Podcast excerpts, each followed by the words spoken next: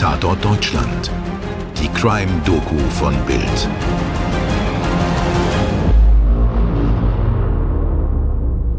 Hallo, liebe Zuhörerinnen und Zuhörer. Hier ist Tatort Deutschland, der tägliche True Crime Podcast von Bild.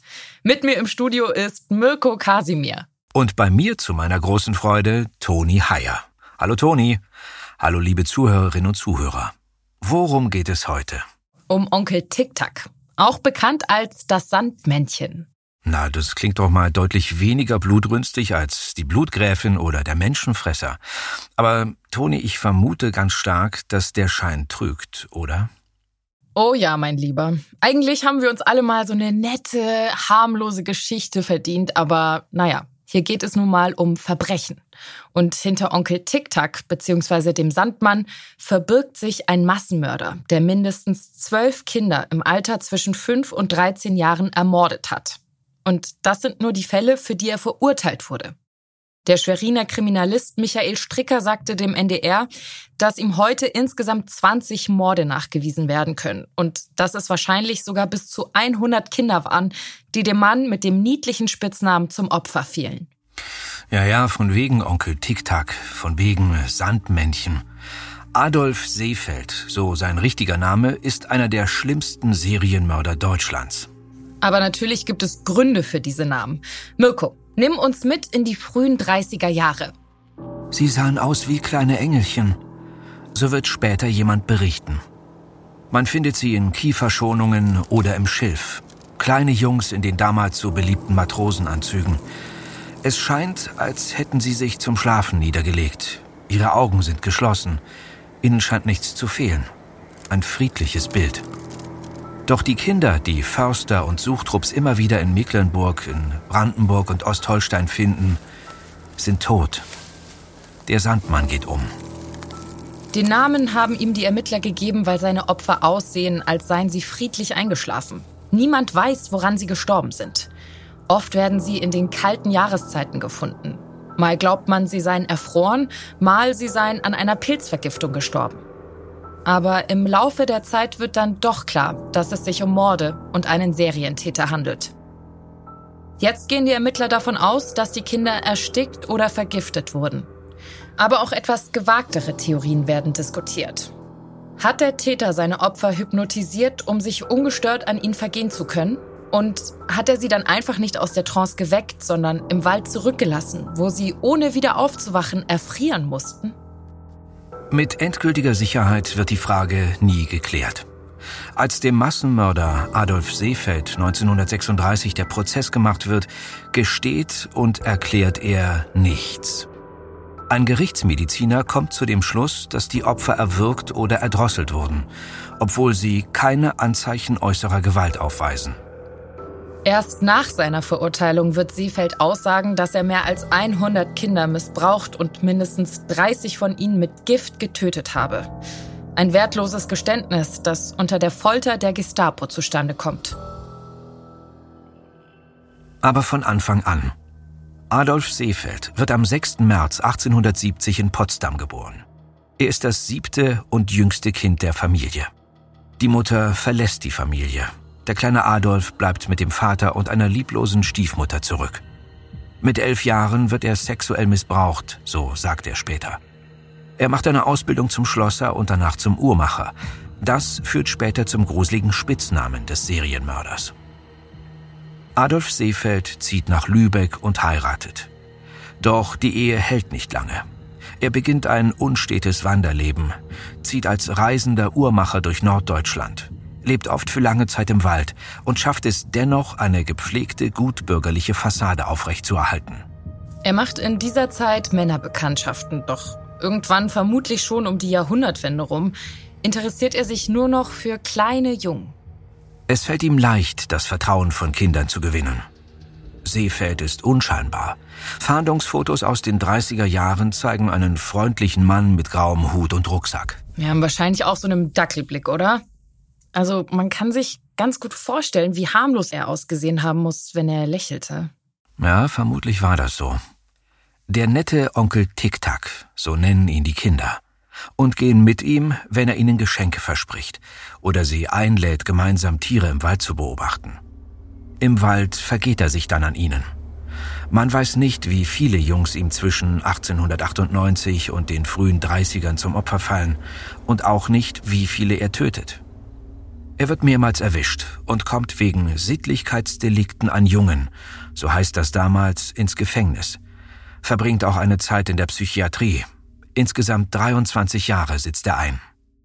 Doch es dauert lange, bis jemand erkennt, dass Onkel Tic-Tac auch der Sandmann ist. Wir sind jetzt in den Kriminalakten ab 1935. Jetzt nehmen die Ermittlungen Fahrt auf. Innerhalb kurzer Zeit verschwinden in der Gegend zwischen Rostock und Schwerin drei Jungen und können nur noch tot wiedergefunden werden. Alle drei tragen Matrosenanzüge. Alle drei liegen in Kiefernschonungen, wie kleine Engelchen, als würden sie schlafen. Die Ermittler nehmen Kontakt zu ihren Kollegen in Berlin auf und schnell stellt sich heraus, dass es dort in letzter Zeit einige ähnliche Fälle gegeben hat. Ein intensives Aktenstudium fördert weitere Vorfälle in Mecklenburg, Brandenburg und Ostholstein zutage. Die meisten sind als Unfall deklariert. Doch der Groschen ist gefallen. Von nun an jagen die Ermittler einen Serienmörder. Anfangs scheint es keine Hinweise zu geben. Nicht einmal ein Motiv ist klar. Man vermutet einen sexuellen Hintergrund, doch es gibt keine Anzeichen für Missbrauch. Und trotzdem kann die Polizei einen schnellen Erfolg vorweisen.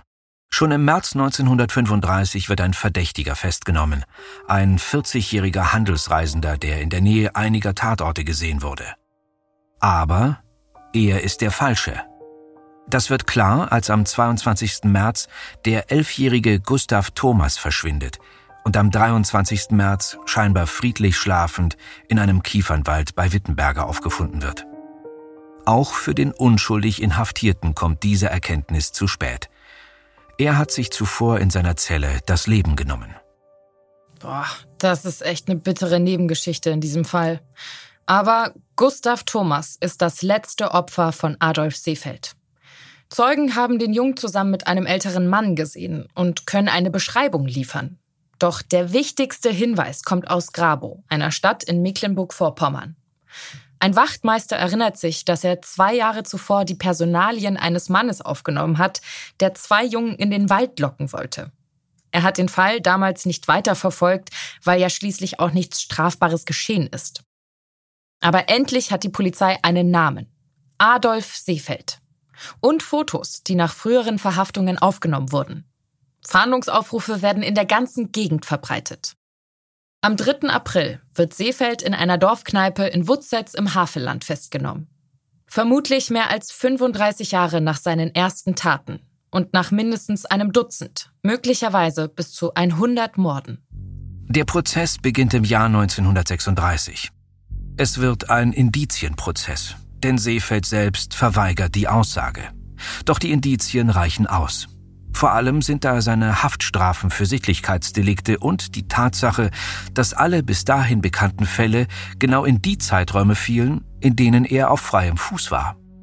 Seine eigenen Aufzeichnungen und Zeugenaussagen belegen, dass er stets in der Nähe war, wenn ein Junge im Matrosenanzug verschwand und später wie schlafend im Wald gefunden wurde. Adolf Seefeld wird am 22. Februar 1936 vor dem Schweriner Geschworenengericht zum Tode verurteilt. Dann nimmt sich die Gestapo seiner an und foltert ein Geständnis aus ihm heraus. Am 22. Mai 1936 wünscht sich Adolf Seefeld ein gebratenes Hühnchen. Es ist seine Henkersmahlzeit. Am nächsten Morgen wird er mit dem Fallbeil hingerichtet. Oh Mann, ey, was für eine Geschichte. Bis zu 100 Morde. Überleg dir mal, so viele Eltern, die sich voller Angst gefragt haben, wo ihr Junge bleibt und die dann die schreckliche Gewissheit ertragen mussten, dass er nie wieder nach Hause kommen wird. Selbst wenn es zwölf Morde waren. Ich sag hier ganz bewusst nicht nur zwölf Morde. Was für ein Grauen. Ja, und besonders verstörend finde ich die harmlos klingenden Bezeichnungen im Zusammenhang mit diesem Fall.